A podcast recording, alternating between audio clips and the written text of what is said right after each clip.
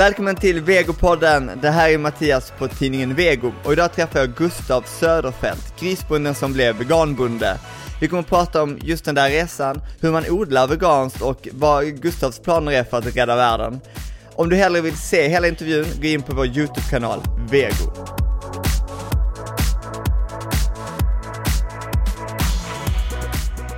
Välkommen till Vegopodden, Gustav Söderfeldt. Tack så mycket Mattias. Um, Okej, okay. du måste säga någonting om var vi sitter. Vi sitter i mitt eh, växthus, ett av mina växthus här och vi har eh, tomatodling. Jag vet inte om det syns så bra här men det är massor med tomater av alla sorter. Vi har mest körsbärstomater i det här växthuset. Och sen så har vi också lite sallad här. Ja. Det här är ju sallad som vi inte har plockat och då går den upp i blom. Och vi har låtit den göra det för då får vi salladsfrön också. Så vi producerar egna salladsfrön. Gör du det med tomaterna också? Mm, nej, det gör jag faktiskt inte. Det, nej, det, borde vi kanske göra. jag vet inte. Ja. Va, mm, just det, men du måste säga något om gården också. Den... Ja, det är ju Åmmeberg som ligger utanför Askersund som ligger vid Vättern, nära ja. Örebro. Och eh, det är en gård som eh, kom, ja den härstammar från 1800-talet. Min familj har väl haft den i kanske 100 år. Men den har mest använts som sommarstuga. Så flyttade vi ut hit för 10 år sedan och rustade upp den och började odla grönsaker. Och ja, på den vägen är det. Ja. Det är fortfarande kvar. För du, och just det, du är från Lund? Ish. Ja, Lund, Malmö och lite andra ställen i Sverige. Men... Och varför kom, hur kom du ens hit? Därför att jag var trött på livet i stan väldigt mycket faktiskt. Eh, jag tyckte...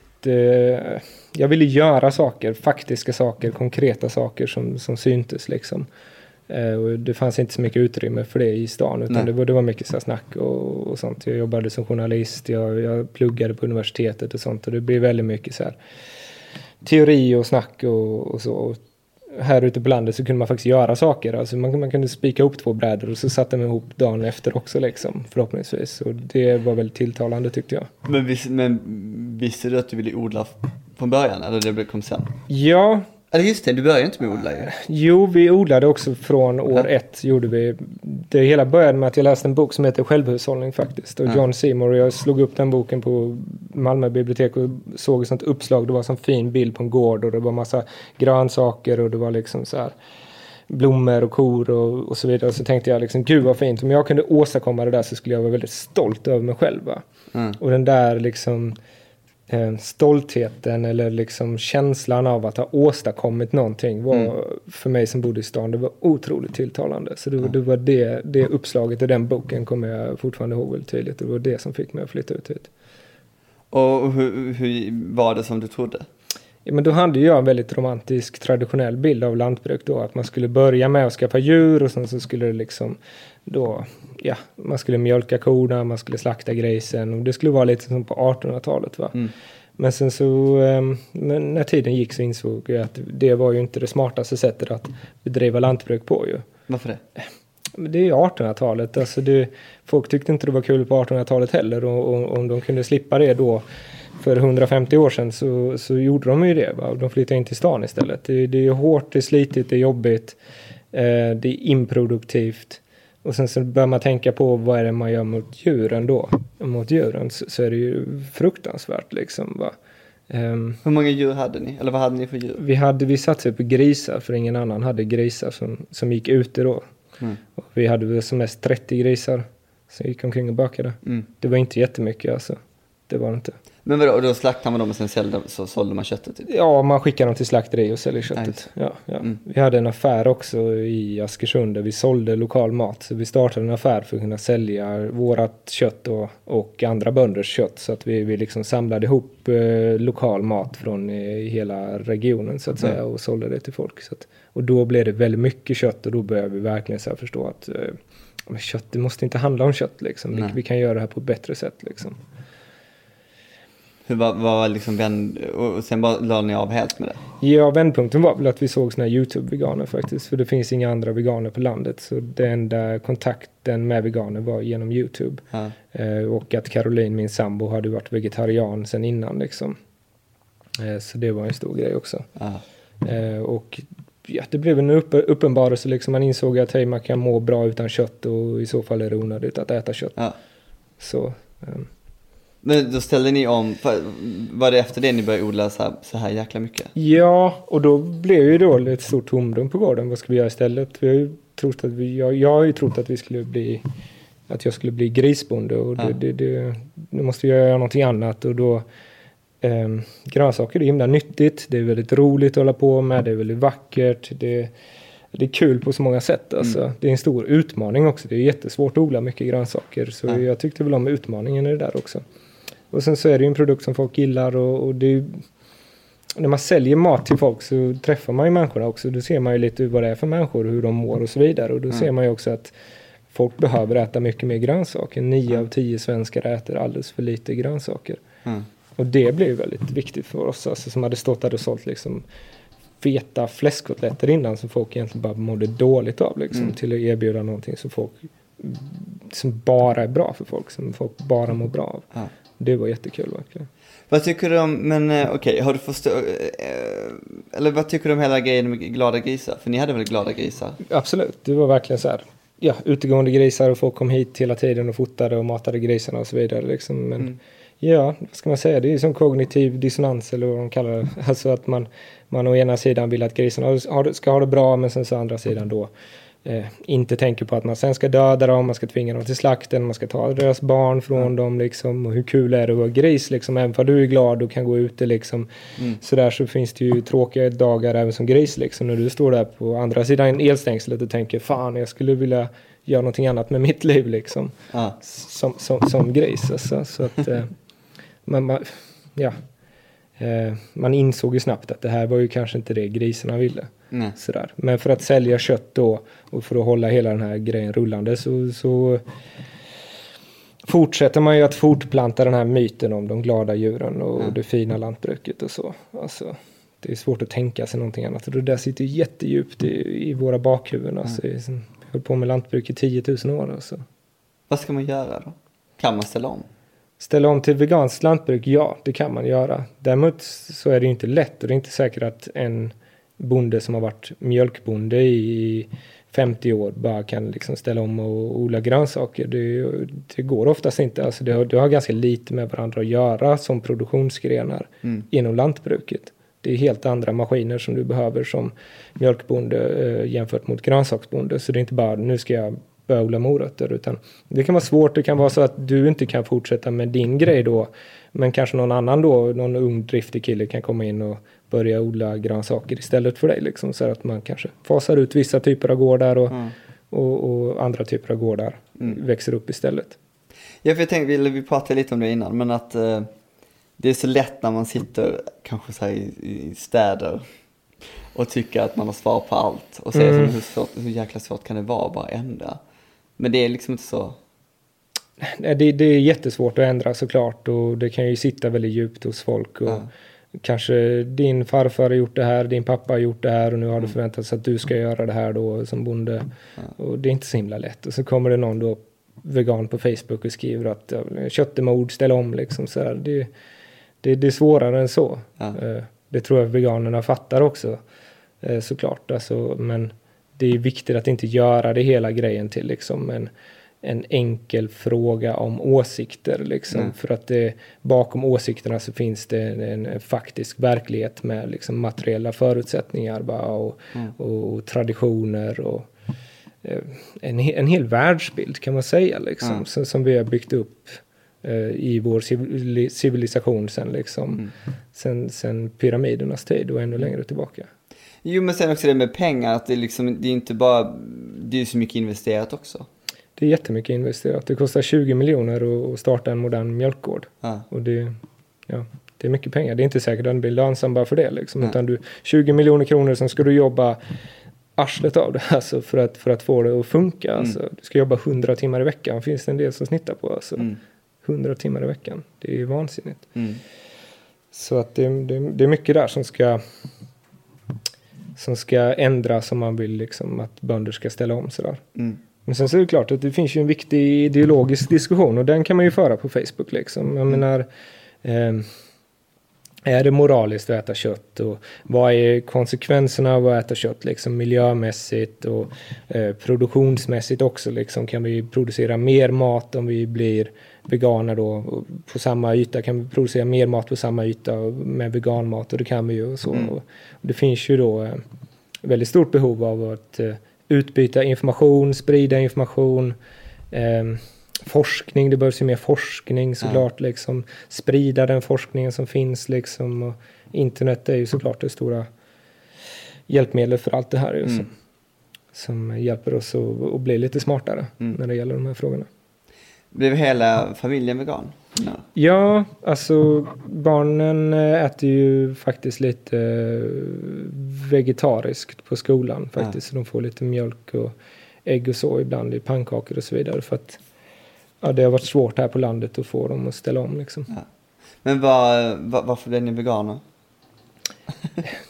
det känns som så här, när man bor, det känns som mm. att, äh, jag vet inte.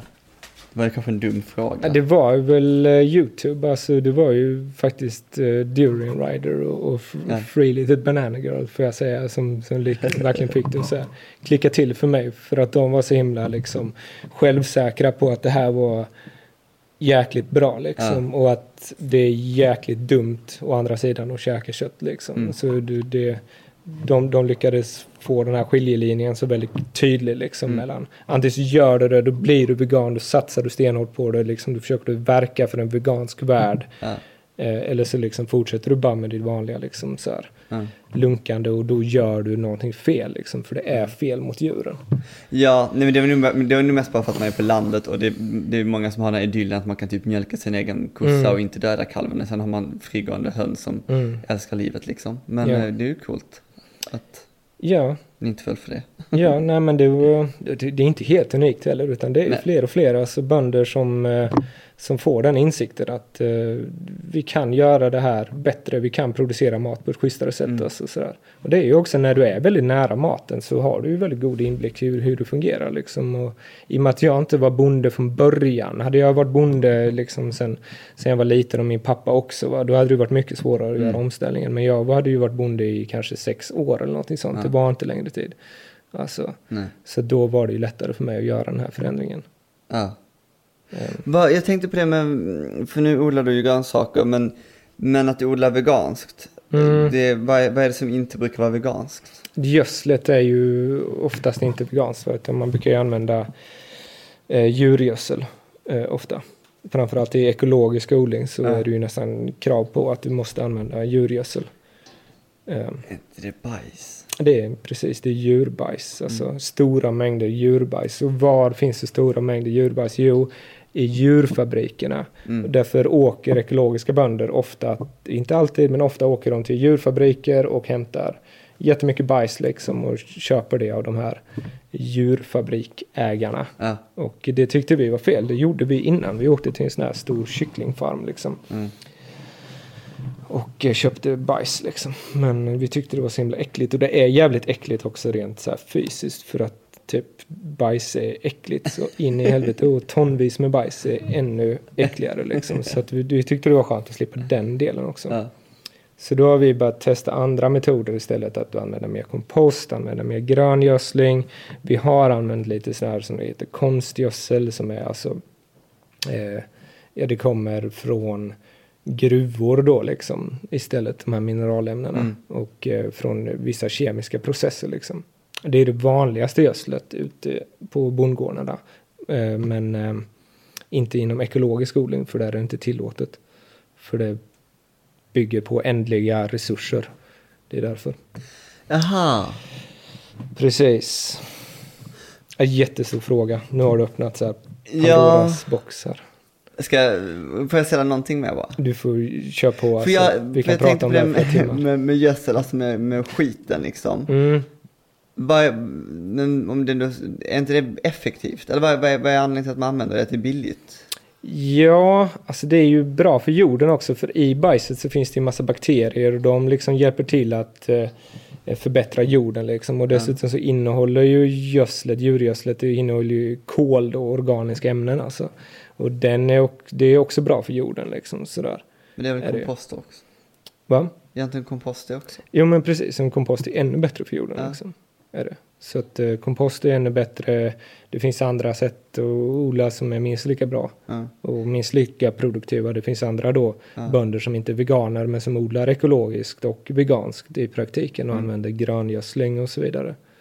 Men jag bara tänker att eh, man vill ju bara att folk ska ställa om. Alltså för, för jag menar det är ju sånt argument som typ bönder skulle kunna använda och säga Nej men vad händer, okej då slutar ni äta kött och då försvinner Mm. alla djuren och var kommer vi få gödsel från och hur ska vi då odla bla, bla, bla. Ja, era jo. grönsaker. Ja, ja men rent tekniskt sett så går det ju. Alltså, du, du, det finns ju massa olika metoder Ja. liksom. Gör det. Så att man ska inte använda det som en ursäkt för att fortsätta äta kött liksom. Nej. Men det är ju också det att det finns jättestora djurfabriker. Det finns väldigt mycket djur. Då, då finns det också väldigt mycket gödsel. Ja. Så då använder man det liksom. Här. man har ju idén om kretsloppet på gården liksom. Så. Ehm, Ja. att djuren äter gräs och sen tar man hand om djurens bajs och sen så odlar man då grönsaker med djurens bajs liksom. Och sen så, ja, går det runt hela tiden. Så. Men så funkar det ju tyvärr inte i praktiken utan det här har vi ju övergett ja, sedan hundra år tillbaka i alla fall. Ja. Så att i, i praktiken så är det ju mycket mer komplext och man använder industriella metoder och så vidare. Så att, eh, Mm. ofta blir det så att man har en romantisk bild av hur det funkar i huvudet liksom. Men i verkligheten så är det ju någonting helt annat liksom. Och, och en bondgård är mer som en fabrik liksom Mm. sådär. Ja men det är kul, och det, men det är väl, de är ju bra på att marknadsföra sig själv. Och just idyllen. Absolut. Och Det- man är ju så bra på att gå på det också. Mm, ja, jo. Ja, men det sitter så himla djupt i oss som människor liksom. Alltså, vi gillar vi gillar att vara bönder, vi gillar eh, naturen när den är tämjd. Liksom, va? Vi gillar att klippa gräset för det påminner oss om när vi slog hö tillsammans liksom, eh, på 1800-talet. Ehm, eh, hela vår kultur och hela vår civilisation är egentligen agrar. Va? Det är bara de sista hundra åren. Ja. Och det är ju bara en liten, liten procent av, av vår sammanlagda historia som inte är helt centrerad runt jordbruk. Mm. Det, det tål att tänka på. Har du typ, ehm, har du snackat med andra bönder här? Tyckte de att ni var helt tokiga som slutade med grisarna? Alltså, inte riktiga. De riktiga bönderna tyckte jag var ganska chill liksom. Alltså de, de är ju ofta ganska bra folk sådär liksom. Mm. De eh, kan ju förstå att vi vill testa nya saker liksom. De vet väl också vad det handlar om liksom. Det finns en gård här lite längre bort bara som de har varit grisbönder liksom sen i 20-årsåldern, nu är de 60 liksom. Och Mm. de har inte haft det så jävla kul alltid liksom. De men gå upp varje morgon liksom och mata 500 grisar liksom och sen så göra om det på kvällen i 40 år. Hur kul är det liksom? Mm. Det är inte kul va.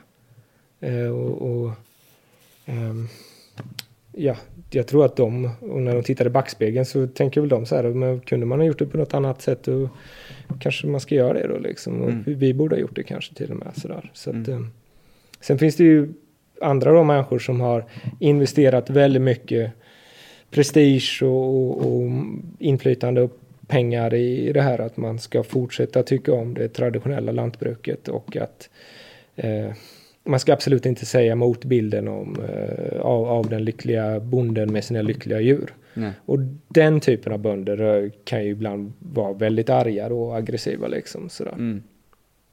Och tycka liksom, jag menar det är så mycket. Det är så mycket bråk tyvärr Ja. Mellan, ja, Vad sa du? ja men, men, mellan veganer och, och lantbrukare och köttätare liksom. Det, det, det, det är väldigt synd alltså sådär. Förstår du, eh, ja just det, du sitter, du sitter där och förstår typ allas sida men... Jag försöker göra det. Jag försöker. I början var jag lite mer aggressiv så här och tänkte jävla kött liksom. Fan vad dumt. Och spred det budskapet på Facebook och eh, ehm, kände mig nöjd med det. Och jag tror det är bra att vissa människor håller på så faktiskt. Mm. Eh, och verkligen sätter ner foten. Men om man ska leva lite mer ute i verkligheten då möter man alla möjliga sorters människor. Och eh, ofta är inte det bästa sättet att vara vegan. Eh, det bästa sättet att vara vegan är inte alltid att vara en aggressiv vegan. Eller tvärtom, det bästa sättet att vara vegan det är att vara en snäll, förstående, diskussionsvänlig vegan. Mm. Som, som kan ta in folks eh, ståndpunkter och liksom förstå var de kommer ifrån och, Mm. och vad, vad den stora frågan handlar om. Liksom. Mm.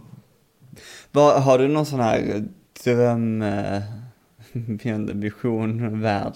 Alltså hur skulle det vara om det liksom, jag bara tänker så här, om man vill få bort allting, få bort den här djurindustrin och sen ska alla börja odla sånt här istället. Har du mm. någon sån, eh, finns det en realistisk chans liksom att? Ja, det gör det ju. För att jag tycker det finns i, eh, vad ska man säga, kapitalismens eh, eh, funktionssätt en inbyggd möjlighet för veganism att slå igenom på ett eh, på, på, väldigt bred front. Va? För att om någon kommer på ett mer effektivt resurssnålt sätt att producera mat så finns det en väldigt stor chans att det slår ut alla andra då mindre effektiva mm. sätt helt enkelt. Men det är som vi ser elektriska bilar nu liksom. De kommer ju antagligen slå ut bensinbilarna mm. inom 10-20 år. Va?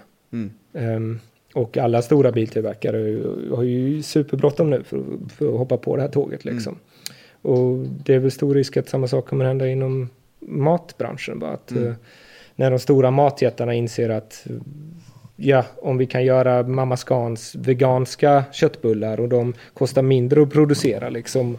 Och det blir lättare för oss att marknadsföra dem också för att uh, det är snällare mot djuren. Mm. Men då kommer vi se jättemycket olika veganska köttbullar på hyllorna. Liksom. Ja. Och det blir priskrig, priserna faller, marknadsföringen ökar då för att man måste pusha ut sina produkter. Liksom. Ehm, och vi kan få stora eh, grupper av befolkningen ställa om till, till veganism. Liksom. Så det, det, det där, där, där ser jag väldigt stor potential faktiskt. Eller så trycker man in fler grisar på mindre yta. Precis, och där har vi lite nått vägs ände liksom. Ja. Det, det, går inte att trycka in dem längre liksom. Då blir det absurt och då säger folk ifrån. Mm. Så på ett sätt så är det också det här med att man vill ha det traditionella, fina, glada grisar, lantbruket. Det är ju också eh, på många sätt bra, för det är mycket bättre att grisarna har det så liksom. Och det är också en bra skyddsmekanism mot att vi går mot ett ännu mer inhumant mm. lantbruk där vi har ja, väldigt många grisar på liten yta. Mm. Liksom. Och det är ju på väg. Alltså, de föreslår ju regelförsämringar hela tiden. Mm. Liksom. Så det är viktigt att man står upp mot det. Både som vegan men också som köttätare. Mm. Jag tänkte, det är kanske en jättesvår fråga, men vad, om, de, om bönder ska ställa om då, om det är så att man löser det på något sätt med, jag vet inte, bidrag eller någonting. Vad, um, vad ska man odla för att tjäna pengar?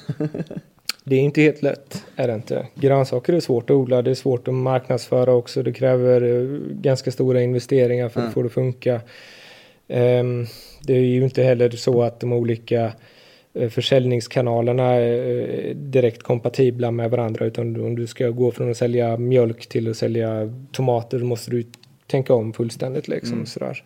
Um, många av de veganska produkterna, till exempel umf, liksom, de kan inte odlas på gården direkt på, som kött kan, liksom, utan mm. de måste ju då till en industri och förädlas. Mm. Sådär. Men det finns ju folk som eh, lyckas väldigt bra att ställa om. Liksom. Vi har ju Jannelunds eh, lantbruk här som ligger ganska nära här.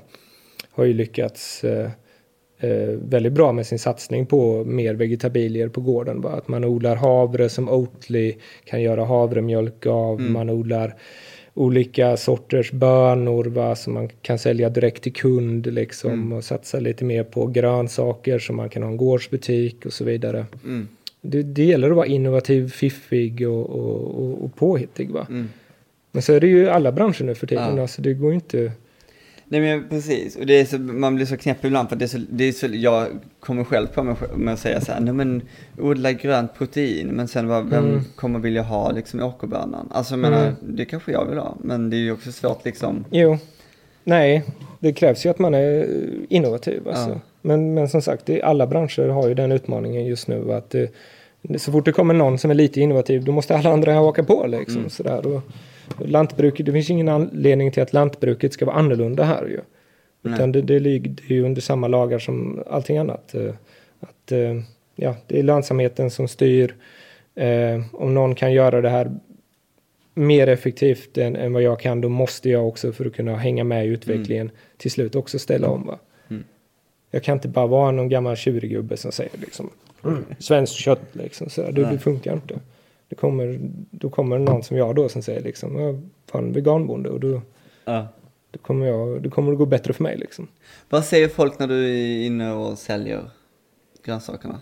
som veganbonden? Jag, jag, marknad, jag har faktiskt, jag är lite så här dubbel med, för jag har ju två olika sidor av verksamheten. Ja. Dels eh, kallar vi oss Åmmebergs grönsaker och då eh, säljer vi här i trakten liksom på att vi är lokala och att vi är liksom Ja, Caroline och Gustav, de snälla bönderna liksom. Mm. Och sen så har vi då det här med vegangården som vi kallar det. Ja.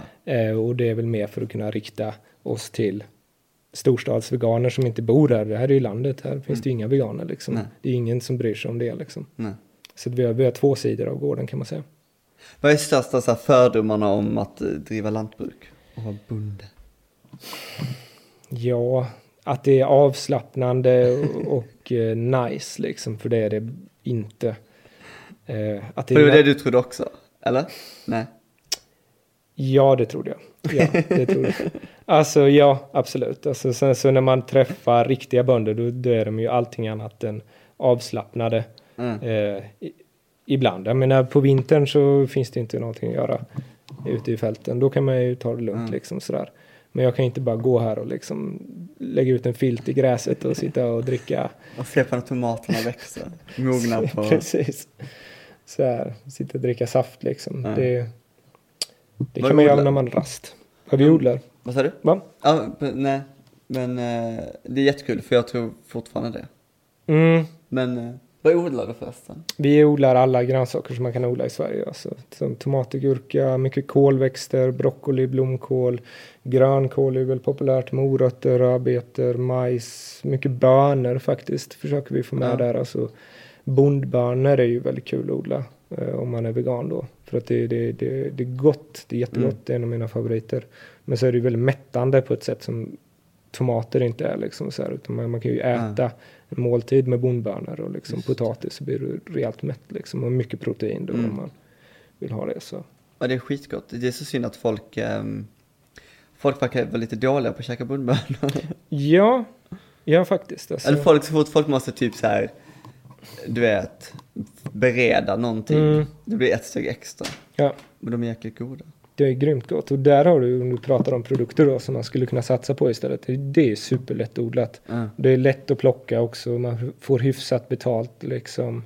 Mm. Ehm, perfekt produkt för folk att, att- börja med om man blir, vill bli veganbonde. Ja. Faktiskt behöver inte gödslas heller.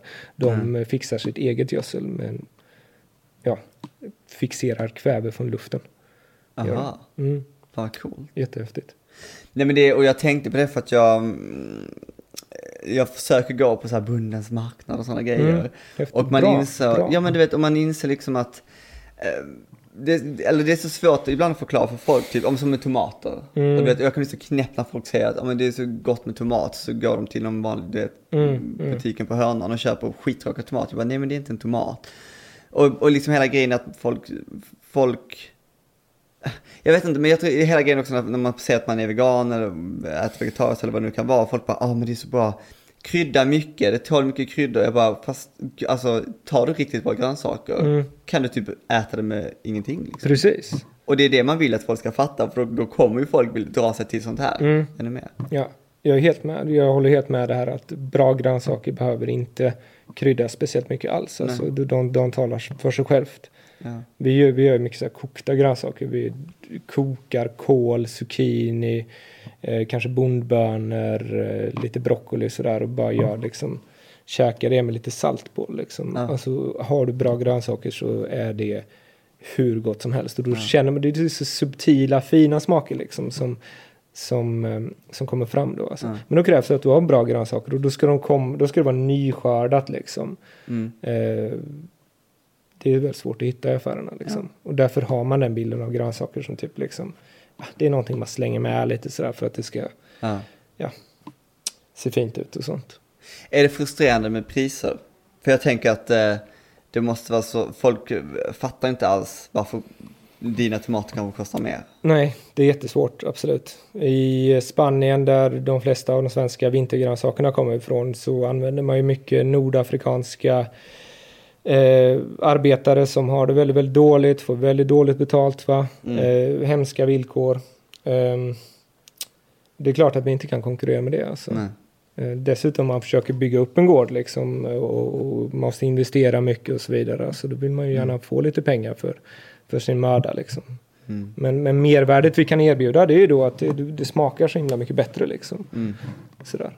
Att det, det är roligare grönsaker också. Vi kan odla eh, gula, bruna, eh, lila tomater. Vi, ja. vi kan odla lila blomkål. Vi, vi, vi, får tänka, man måste hela tiden tänka annorlunda liksom. Vad, mm. vad har de inte i affärerna va? Mm. Och, och, odla det istället liksom. Mm. Men det är jätte... Nu kostar det ju svensk blomkål på netto kostade 6,70 kronor kilot. Då är det ingen som tjänar pengar på den kan jag säga Nej. också. Då är det bara liksom bönder nere i Skåne som har odlat sjukt mycket blomkål. Eh, som inte smakar så himla mycket heller för man har gödslat den jättemycket och vattnat mm. den jättemycket. Och så bara måste bli av med det. Man skickar iväg det till netto. De dumpar priserna, de tjänar inte pengar. Mm. De tjänar bara pengar på att de lockar in mer kunder. Liksom, mm. sådär. Och så står du då och kanske som småbonde måste ta kanske 50 kronor kilot för din blomkål för att det ska gå runt. Mm. Liksom. Sådär. Men som tur är så fattar ju folk det här också. Att liksom, en del fattar, de flesta fattar inte, men det, det, finns en liten grupp av intresserade människor som fattar det här. Ja. Och som är där för att liksom stödja dig som småskalig bonde och köpa dina grejer. Ja. Har du några mål med den här gården? Att den ska bli, eh, ja, massor, ja verkligen alltså, ja, ja men det har jag. För du alltså, känns som en sån som vill, vill du vet, rädda världen. Jo, ja men det vill jag verkligen alltså. Alltså dels vill jag odla otroligt mycket grönsaker så att jag liksom sprider så mycket grönsaker som möjligt till alla människorna som bor här omkring. Liksom, mm. Så att de, de kan bli friskare, de kan käka bättre mat eh, och få lite mer eh, sansat förhållande till, eh, till hur vi odlar och säljer mat. Mm. Det är väldigt viktigt för mig faktiskt. Alltså, folk mår bra av att veta, av, veta vart maten kommer ifrån mm. faktiskt. Att det inte bara är ett liksom, jättestort företag som har producerat det här och sen så ska man köpa det för att man såg en reklam på tv. Liksom. Mm. Sådär. Eh, sån mat kan ju också behövas, liksom, men, men eh, inte bara. Nej.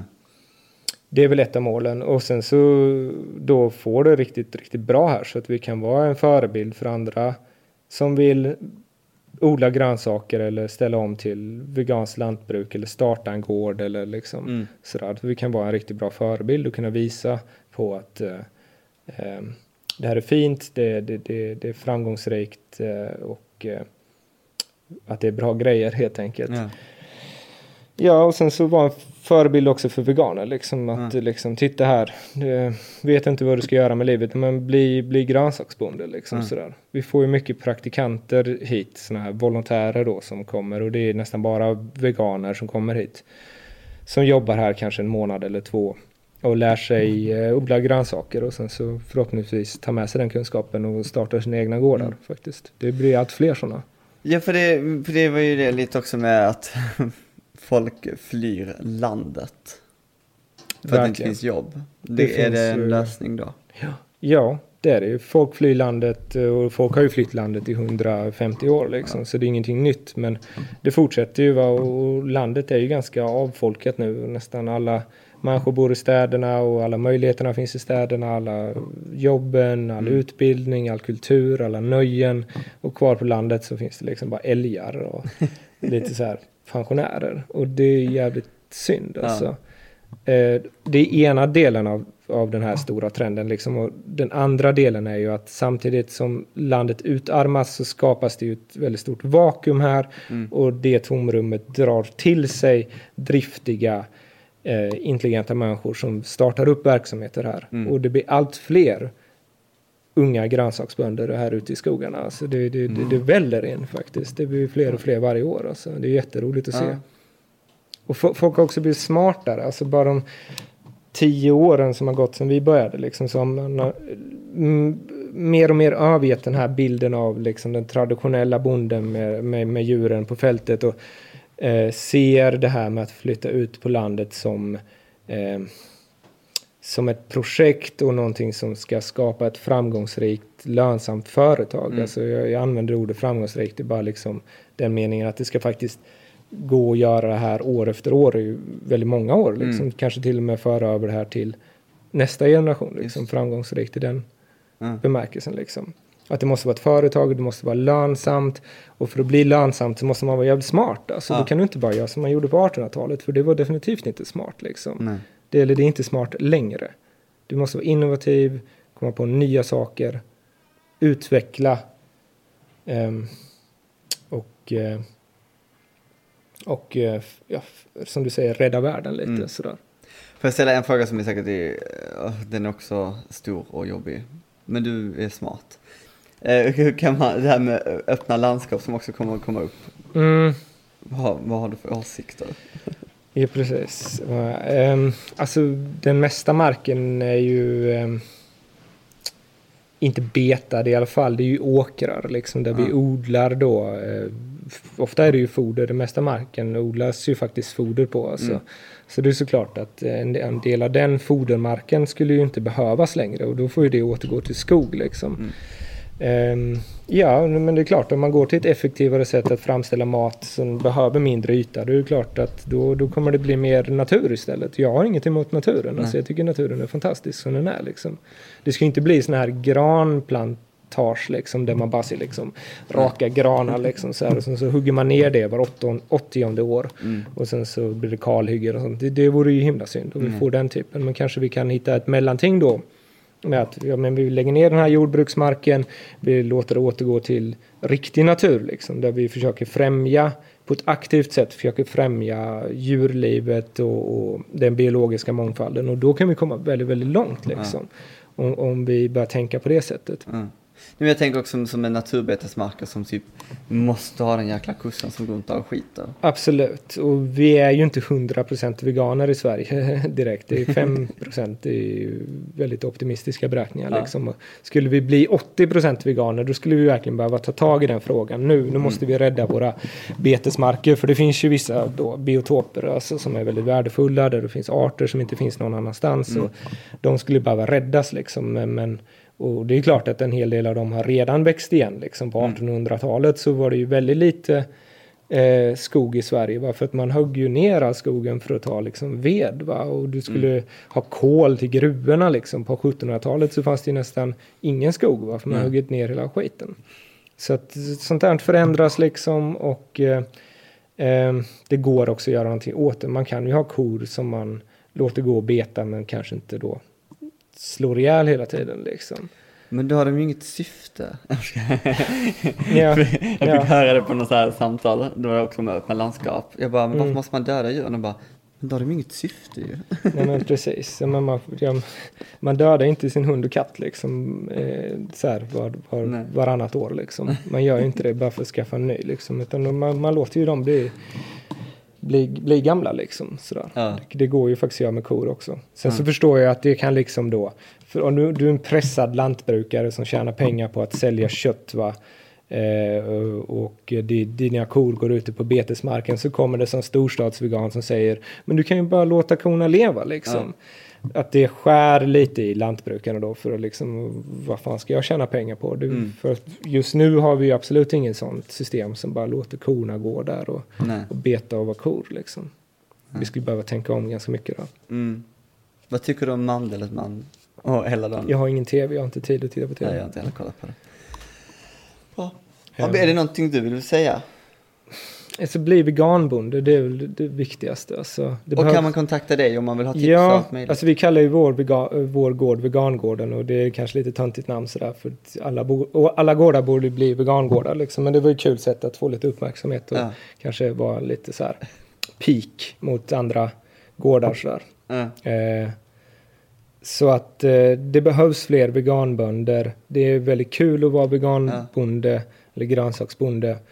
Eh, det behövs fler smarta, innovativa, duktiga, driftiga människor som tar sig an den här jättestora uppgiften att komma på nya sätt att, att göra det här med, med lantbruk och kunna försörja då världens befolkning med, med schysstare metoder än vad vi gör nu. Alltså. För det som försiggår ute på de här gårdarna är förskräckligt. Alltså. Det är också en sån sak att om du är bonde så får du se så mycket skit alltså, så du anar inte alltså. Mm. Mm. Så att eh, om du lyssnar på detta så gå ut och börja odla tomater nu. Yes. Du, tack för att du gästade Vegopodden. Det var kul att vara med. Tack så mycket.